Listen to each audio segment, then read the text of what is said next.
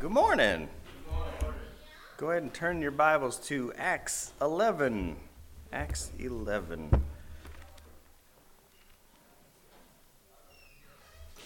Been talking and teaching on uh, making a difference and the things that we can watch and look at in the first early church, uh, characteristics and things they did that, like the Bible says, allowed them to turn the world upside down. Uh, and Lord, it's uh, it's interesting. Last last week we talked about witnessing and, and how I feel like that's the most important and the the uh, biggest way to make a difference in this world, and not just you know in church, but you know to the outside, especially, uh, and and the way that you're going to be able to. Uh, make a difference politically, make a difference in any shape, or form is by getting people saved. Uh, it's not by changing the way they think, it's not by making them think conservative or, or uh, changing them from uh, whatever, whatever way of thinking that you want to say. You get them saved, and God will change them. And that's the way that we need to, the most important way to make a difference in those around us and in the area that we live in. Uh, but today we're going to be talking about encouragement making a difference. And, you know, everybody has the normal, your normal name, your, your name that you were given when you were born by your parents. Uh, if, if you're like my wife's family and all of them, they all have nicknames, every single one of them. Uh, I never, they, they would call each other uh, Melvin or, or Bud, or, and I didn't know who that was. Uh, I, when I was first, there was 10 of them. I was happy if I knew their first names in the first place.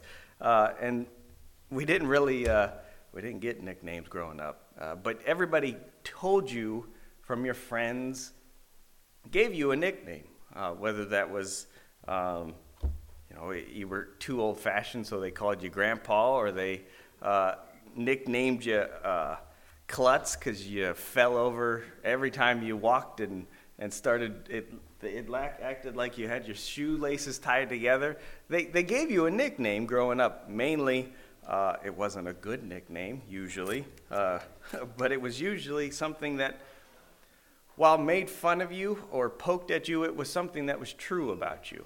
Uh, it was something that they saw in your life that made you be named that for a specific reason. And we see that here uh, in chapter 11.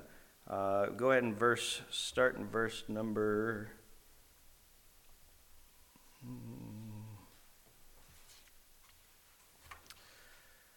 Uh, no, actually, sorry. Hold your finger there. Go back to Acts 4 36. And if you know who I'm talking about, we know his name of his nickname more than we know his actual name. Uh, Acts 4:36 says, "And Joseph, who by the apostles was surnamed Barnabas, which is being interpreted the son of consolation, a Levite, and of the country of Cyprus." Barnabas had such a, uh, a way of holding himself, talking to others, and, and, and dealing with other people that the apostles literally gave him a new name. They gave him a nickname, but it wasn't just like only his friends called him that. The Bible, that, that's really the only time you ever hear his actual real name.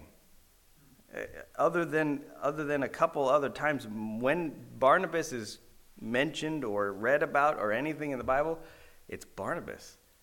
It wasn't just a nickname, it was they changed his name, just like they cha- God changed Saul to Paul. The, the, the apostles changed Joseph's name to Barnabas, and it was because of the, they changed it, which is be, being interpreted the son of consolation. To console is to comfort uh, or encourage or edify. Uh, other places in Romans 12 8, we see it being used as exhort, exhortation. Uh, it's about lifting somebody up, encouraging somebody. And we, we see here that um, because of his encouragement, he made a difference.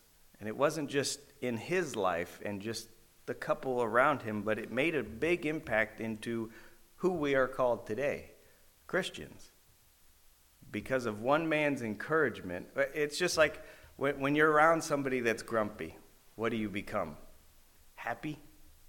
No, you usually become grumpy like the person you're around. If you're around somebody that has a lot of energy and stuff, it kind of just, even if you're, if it's Monday morning and you just get to the job site and you're like, oh, okay, let's do it. And somebody's like bouncing off the walls, it kind of gets you going and, and you get going and stuff. Same thing with encouragement. And it's, it, it really is with any kind of, if you're happy, if you're sad, if you're grumpy, if you're angry, if you're encouragement, if you're Debbie Downer, or if you're, you know, the misery. Misery loves company. It's because when somebody's miserable, they want to make somebody else miserable so they're not alone. Same thing with encouragement. But encouragement helps, obviously. If you make somebody else miserable, not really a good thing to, to have, man, I, I got five people miserable today. Not really something you should be uh, happy about. but encouragement is something that Barnabas had so much in his life and so much outpoured in his life that he cha- they changed his name to be Barnabas because of how encouraging he was. So we're going to look at how being an encouragement or just encouragement in general can make a difference in your life and in those around you and for this church and for all those around here. Just pray and we'll get into the lesson. Heavenly Father, Lord, I thank you for uh, this morning. Lord, I thank you again for uh, giving us a place to be able to come before you and learn more about you and be able to open your word. Lord, I pray that uh, you be pleased through everything that goes on here today. Lord, I thank you for uh, the, the different examples that you give us in, this, in your word of, of how we should live, how we should act, and uh, essentially how we can be more like you uh, based off of those that you, uh, per, you kept and saved and and, and wrote in your word for us to know as an example of how to live. I pray that you help us as we, we learn about Barnabas and about how being encouragement, uh, even when things are difficult. Uh, Lord, it's, it's something that uh, we need to, as Christians, uh, have as our, our, our, uh, our nickname. Uh, Lord, I pray that you help each and every one of us. In your name I pray. Amen. So, the first we see is the place of encouragement. Antioch, you're there, hopefully, back in chapter 11 of Acts, verse 19. Now they which were scattered abroad upon the persecution that arose about Stephen tra- traveled as far as Phoenix and Cyprus and Antioch, preaching the word to no one but unto the Jews only. And some of them were men of Cyprus and Cyrene, which, when they were come to Antioch, spake unto the Grecians, preaching the, Lord, the, the Lord Jesus, and the hand of the Lord was with them, and a great number believed and turned unto God, unto the Lord. When we think of Antioch, we think of like uh, a missionary hub, a great place that sent out a bunch of missionaries. But here in verse uh, chapter 11, Antioch isn't that way at all. It, it's filled with pagans. It's filled with uh, un, unbelieving. Uh, it, it's not a uh, a missionary center that we know in uh, just a couple chapters, chapter 13, where they start sending out Paul and Barnabas and they start sending out missionaries. This is before then. We, we haven't, Christianity hasn't arrived until chapter 11 to Antioch. Uh, it's just north, about 300 miles north of Jerusalem. And as you see there, at first, in verse 19, they, they only preached the word to the Jews only, but then uh, the next verse, some of them were men of Cyprus, and they, they spake unto the Grecians, preaching the Lord Jesus. The scattering. The first thing is we see that now they which were scattered abroad. See, after we just last week talked about Stephen and his, his martyrdom and how he was uh, martyred for preaching in the name of Jesus right after that, Saul kicks it into high gear. Uh, I don't know if it was like that's what he needed to see or it was whatever the reason, Saul starts persecuting the church in a high, uh, uh, not just Stephen, But now we're, we're going after every single person the, the person that just might have gone to church once, to the person that's leading. And they get scattered abroad. Acts 8 1 says, And Saul was consenting unto his death. And at that time there was a great persecution against the church which was at Jerusalem. And they were all scattered abroad throughout the regions of Judea and Samaria, except the apostles. That scattering abroad, uh, it reminds me of like the Tower of Babel. Uh, all these, all these people want to make this tower to get up to God and, and to put show what they can do, and God says, No, we're going to change all your languages. And now they're scattered. We see the same thing God uses here to get his word out. They, they were thousands and thousands have gotten saved, but they were staying in Jerusalem. They, they weren't going, as Jesus gave the Great Commission, go into all the world and preach the gospel. They were, they were staying in their little area in Jerusalem. So God uses this uh, uh persecution to scatter them all around the world. Uh, and one of them happens to be going to Antioch. Uh, verse uh, 19, we see them go to Antioch and start preaching to the Jews. Uh, and like I said, later they start preaching to the also to the Gentiles and the Grecians.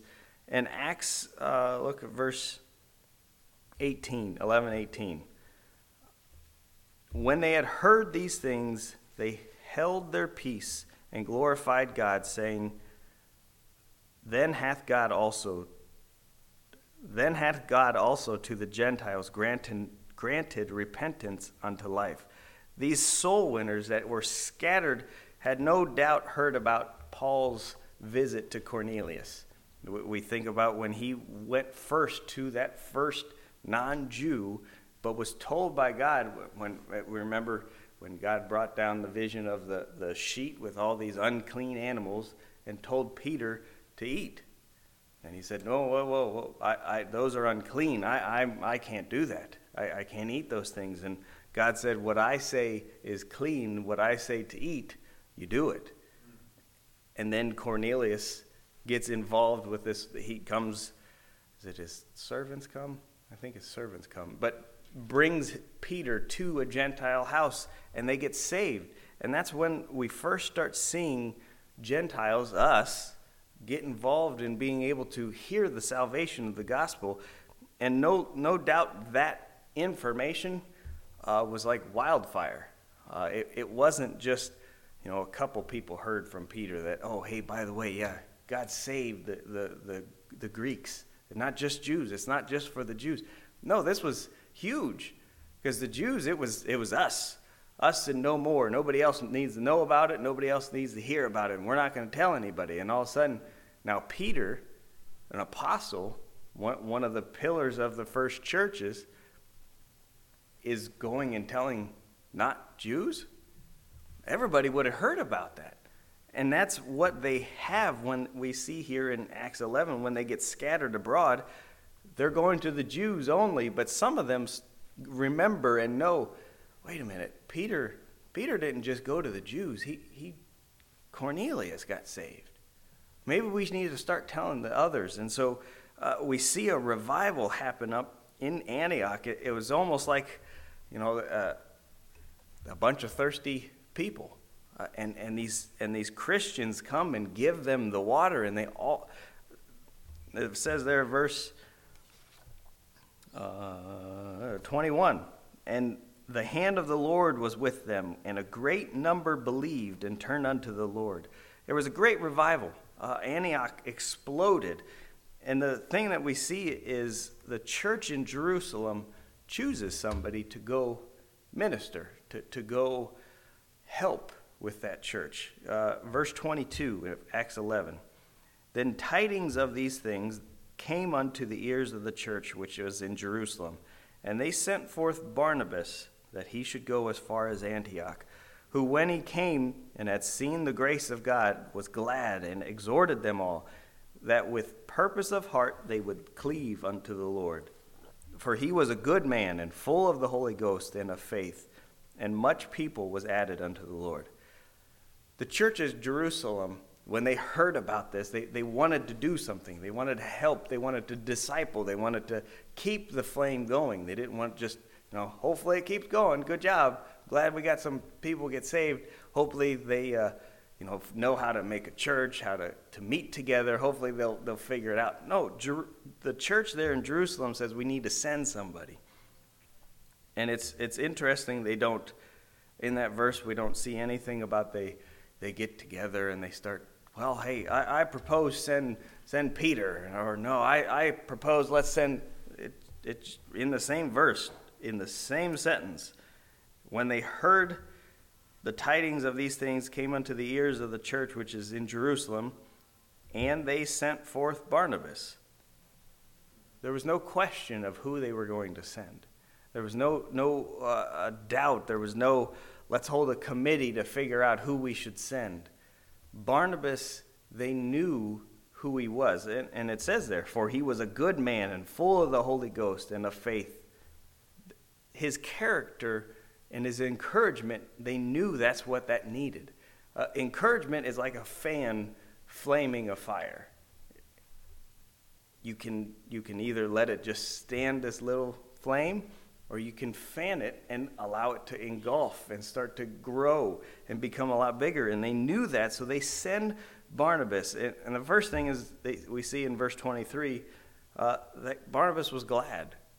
Uh, it, it, he's not one of these has great character, loves working at the church, loves encouraging those around him. And then when they say, hey, can you go to Antioch?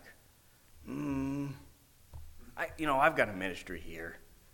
I, I got a lot of stuff, stuff I need to do here. I'm, I'm really happy that things are going well up there in Antioch and stuff, but, you know, I got my own thing here.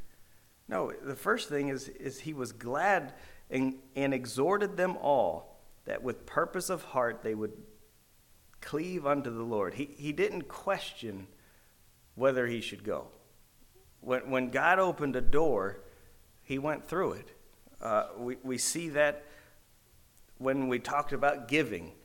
When, when the Lord laid upon Barnabas' heart to sell his piece of property and give that money to the church, he didn't fight it. He didn't, man, I don't know, Lord, I was, I was planning on building a house there.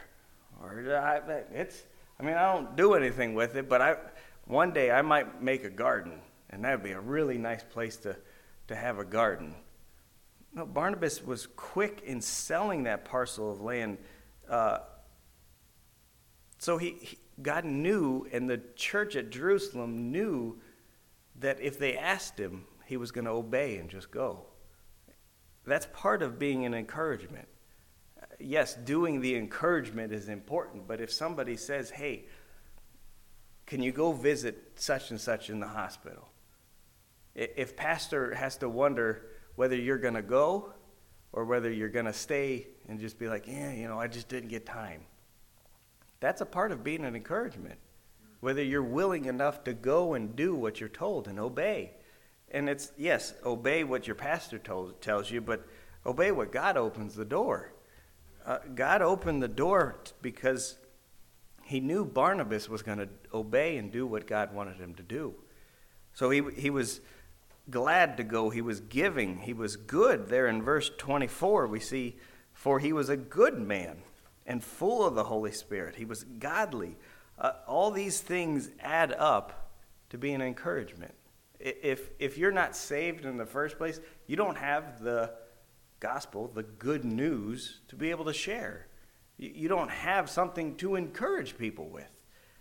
He's full of the Holy Ghost. The, the, the idea of the fruit of the Spirit, Barnabas was known for giving, for, for known for having those fruits and being able to bear them and be able to produce them and be able to give them to others. The last thing we see is the product of his encouragement. Uh, verse 25. So Barnabas has already gone to Antioch. Uh, and then verse 25 Then departed Barnabas to Tarshish for to seek Saul. And when he had found him, he brought him unto the Antioch. And it came to pass that the whole that a whole year they assembled themselves with the church and taught much people, and the disciples were called Christians first at Antioch. he helps a missionary gets a start. That, that's the first thing we see here with Barnabas is he leaves Antioch, goes to Tarshish, and gets Saul, who later we know gets as Paul, uh, and returns with him to Antioch to flame the flame harder, to, to get things going. We see this in Barnabas' life, not just here when he goes and gets Saul, and he, even when later on, when he brings them to Jerusalem, and the apostles are like, Whoa, hold on. Who, who's that? Wait, no, time out. I know who that is. What is he doing in here? Barnabas, I, I don't know if you've known, this guy's killing us. Uh, he's going out and trying to put us in prisons and drag us and throw us in lions, and, and he's, he's the enemy. And Barnabas says, No, no, no. He's gotten saved. He, he's one of us now. And the fact that you have the ability to say that, and the apostles go, Oh, okay. You, you have that type of influence because they trusted Barnabas.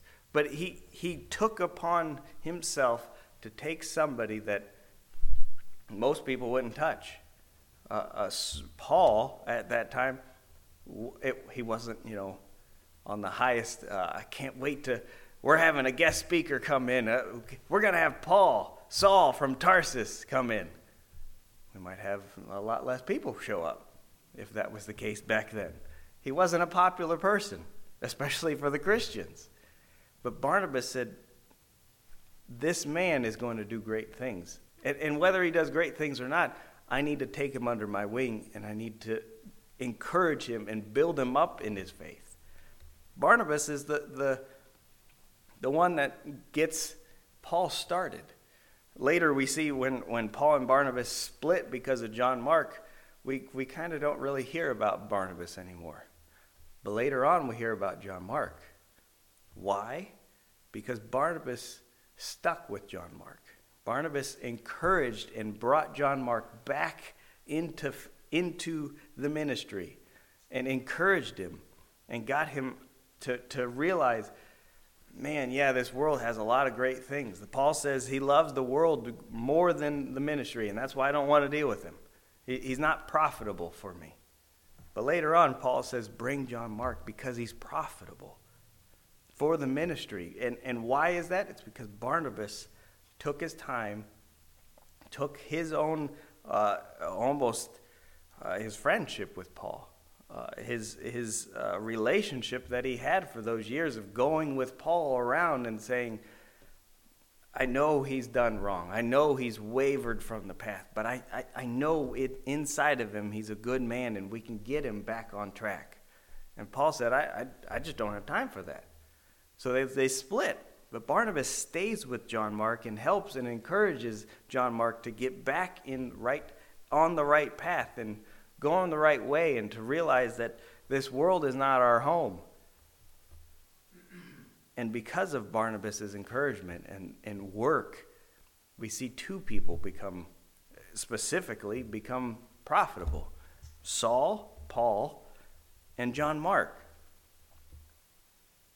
But it's because his encouragement. And then he, he helps, uh, so he, he helps get a missionary, Saul or Paul, get his start. Uh, go back to Acts 9 26.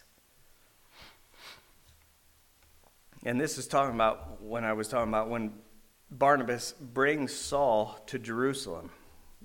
926 and when saul was come to jerusalem he essayed to join himself to the disciples but they were all afraid of him and believed not that he was a disciple but barnabas took him and brought him to the apostles, and declared unto them how he had seen the Lord in the way, and that he had spoken to him, and how he had preached boldly at Damascus in the name of Jesus. He, he gets Paul started. And then we hear all about the missionary journeys about Paul. And Paul writes most of the New Testament because of one man that saw somebody that needed encouragement that, that needed somebody to come up to him and help him and to show that we're Christians. We're, we're, we're, we're in this together. We, we, you may have a really bad past, but God can still use you. That encouragement gave Paul the, the lift, the, the, the push, whatever you want to say, to get his ministry started. Uh, without Barnabas stepping in here, and when Saul tries to get into the, become a disciple and, and to be a part of the church, he may never have been a part of the church. Without Barnabas's encouragement and without Barnabas's influence, I mean, think about this. These are disciples, these are the apostles that are, but they were all afraid of him and believed not that he was a disciple. This is Peter, James, John. These are the disciples. Barnabas was not one of the disciples. He was, he was one of the early people that got saved out of the church, but he wasn't a, a, a head person as far as he wasn't an apostle. But yet the apostles trusted Barnabas. They, they knew him because of his character, because of his influence. He was able to say, Saul, we need him. He's saved and he's going to do great things for God. And because of his encouragement and his influence, they, they said, okay. The last thing we see is, is he got essentially our name started. Uh, the Bible says uh, there in verse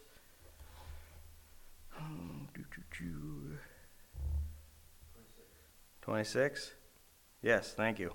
And when he had found him, talking about Barnabas finding Paul, he brought him unto Antioch, and it came to pass that a whole year they assembled themselves with the church and taught much people, and the disciples were called Christians first in Antioch. Because Barnabas' labor, mentoring, uh, investing himself and, and Saul, or Paul at the time, into those there the church at Antioch, they were got grounded in their faith and, and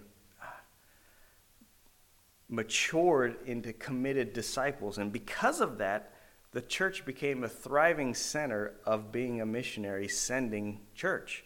Uh, uh, we, we see that, but not only throughout the Bible do we see that, but that last part, they were called Christians first in Antioch.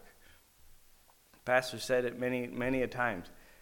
Them being called Christians was not just like your nickname, Klutz or Butterfingers, was not meant to be like an encouragement to you. Oh, hey, Nitten, Butterfingers. We're going to call you Butterfingers from now. Nitten gets really encouraged about that. If you call him Butterfingers, it, really lifts his spirit up. No, they, they were not called Christians first at Antioch by other Christians. They, didn't get that nickname. Give, you know, Brian gave me the nickname Christian. No, it, it, it wasn't within themselves, it was from without that named them Christians. Christians means Christ like ones or, or Christ followers. And they were so in line with what Christ lived when he was on the earth that the outside said, Oh, look, here comes another Christian.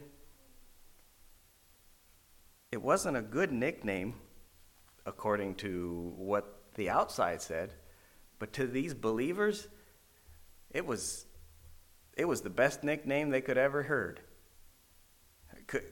You know, people say, "Yes, I'm a Christian." Catholics say they're Christians. Any any Protestant says they're Christian, and now the name Christian does not necessarily mean derogatory anymore. Oh, look, here comes the little Christ. When, when somebody when you when somebody says, "Oh, I'm a Christian," it's not the same word that they, they were talking about here. If you go knocking on doors and, and somebody says, Oh, I, am a Christian, and they, they, they got a beer bottle sitting right there, and they, they've got cigarettes right on the front porch. Well, time out. According to the word Christian, that should be gone, and those shouldn't be there. Because a Christian is someone that's Christ like. I, I don't remember reading in the Bible Jesus, you know, smoking with the disciples on the way to, you know, on the way to Jerusalem. I, I don't remember him, him stopping by the bar and, and drinking with the disciples. Christian back then meant something. It meant that your life was possibly on the line. But it also meant that the, to the world, you acted just like Jesus. People talk about Charlie looking like me. He's, he, we have a t shirt that says control, copy, and paste. He's got the one that says paste, and I have the one that says copy, just in case anybody didn't know uh, which one had which. But that's the idea. Jesus lived his life and his ministry, and these in Antioch, it was like they copied and pasted. And those are outside said, Man, you're just like Jesus. You carry yourself just like Jesus. You talk just like Jesus. You walk just like Jesus. You, you're basically, I might as well just call you a Christian. Little Jesus walking around. Today, that's not what Christian means, which is sad because it should. If somebody calls you a Christian or you say you're a Christian, it should mean that I'm just a paste version of Jesus. Galatians 4:19 says, "My children, of whom I travail in birth again, until Christ be formed in you." Are we a real Christian? Are we an encouragement to others when, when you, have, you have somebody that comes in from the outside? Doesn't sit well, doesn't talk right, doesn't act right. Do you show them the encouragement that Jesus would have showed them? Or do you say, they don't need to be here, get them out of here? They're just a distraction, they're, they're, they're a bother. They're soul that Christ died for. And we don't know what kind of encouragement that we could do to somebody, to a little boy, or, or, or to somebody that could turn into a Paul, could turn into a Moody. But we don't know that. We, we don't have a way of being able to know in the future what somebody's going to be like and what their life is going to be and how God can use them if we can just be an encouragement to them it'll get them started, it'll get them be able to get going on that path. I had a boy in the in the bus ministry down at Gilgrove. Boy, he was rough. Anytime somebody was in trouble, it was him. But there's a verse, and I can't remember what it is that when I was doing my devotion, and it got to the point where I was like, why are we even picking him up? The, the, the little amount of influence we have on him versus what he has in, you know, Monday through Friday, Saturday, and we get him for Sunday for morning. I mean, it's, it's like a drop in the bucket trying to clean a dirty water by just adding a little bit of clean water into it if I could flush it out, I'd get all the dirt out, but I don't, we don't have that influence on him. Is it worth picking it up? All the headache, all the problems. Was it worth picking him up? I don't know, but I do know that God said, that his gospel is for everyone. And we don't know what an influence will be, and we don't know what an encouragement will be. So uh, we, we started this bus ministry. Are they, are, when you do a bus ministry, usually, not always, but they're not always the, the uh, most polished kids in the world. But you don't know what that kid's going to become when he grows up. You don't know what God can use him. And if we just be an encouragement, it could be the next Moody. It could be the next Paul. Because of the encouragement that we give him. Uh, George Schuler and Ira Wilson were roommates at Moody Bible Institute way back, 1924. And, and they, they wrote a song that we know now as Make Me a Blessing. Uh, eh, Wilson wrote the lyrics, Schuler wrote the music. And they sent it off to get published. And they were rejected every single time they sent it off. Nobody would publish it. And finally, Schuler had a thousand copies printed to distribute himself. And one fell into the hands of George Dibble, a singer who, who at the time uh, was a music director for the International Sunday School Convention in Cleveland, Ohio. And Dibble asked to have permission to sing it. Soon, people everywhere were singing this song, and the publishers all wanted to do it and all wanted to distribute copies. And between the time I, Mr. Wilson wrote the lyrics and the time the song became well known, Wilson forgot that he was really even the author because it, it, it had flopped, according to him. It, nobody wanted it. Until he died, he never remembered that he had written these famous words Make me a blessing. I don't even know what's, uh, I think it's in our songbook.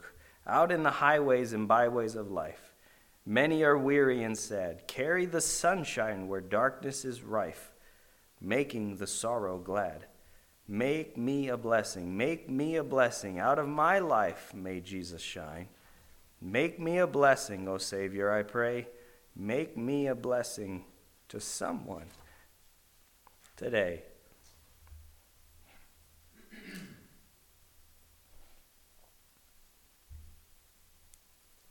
Let's be a blessing to people. The world's filled with enough people that are going to push you down, tell you you're not worth anything. And we would never do that. We would never say that to somebody's face. But would you go out of your way to be an encouragement to somebody? That's what Barnabas was. That's how he had the ability to get the name Barnabas. Let's be an encouragement to those that we see here in church, but also to those outside. To, to, to be named Christian means that we should be influence in this world. Do you make a difference when you go to work? Do you make a difference when you go to the grocery store? Do you make a difference to the people that you live next to? We should be. As a Christian, we should have that influence. Let's pray and we'll get into the morning service. Heavenly Father, Lord, I thank you so much for this morning, for your word, for, uh, Lord, for the encouragement that your word gives us. Uh, Lord, that you can use anyone, uh, no matter what their past, no matter what uh, they find themselves in, no matter what uh, problems they bring, what kind of baggage is. Uh, think about the um, Christian that was uh, in Pilgrim's Progress, the, the baggage that he brought. Lord, if you can use us, and if we be willing to be used to be an encouragement to those around us, uh, Lord, we don't know what what you can do with anybody's life. And so I pray that you give us a good um, morning. Lord, I pray that you be with the next service. In Jesus' name I pray. Amen.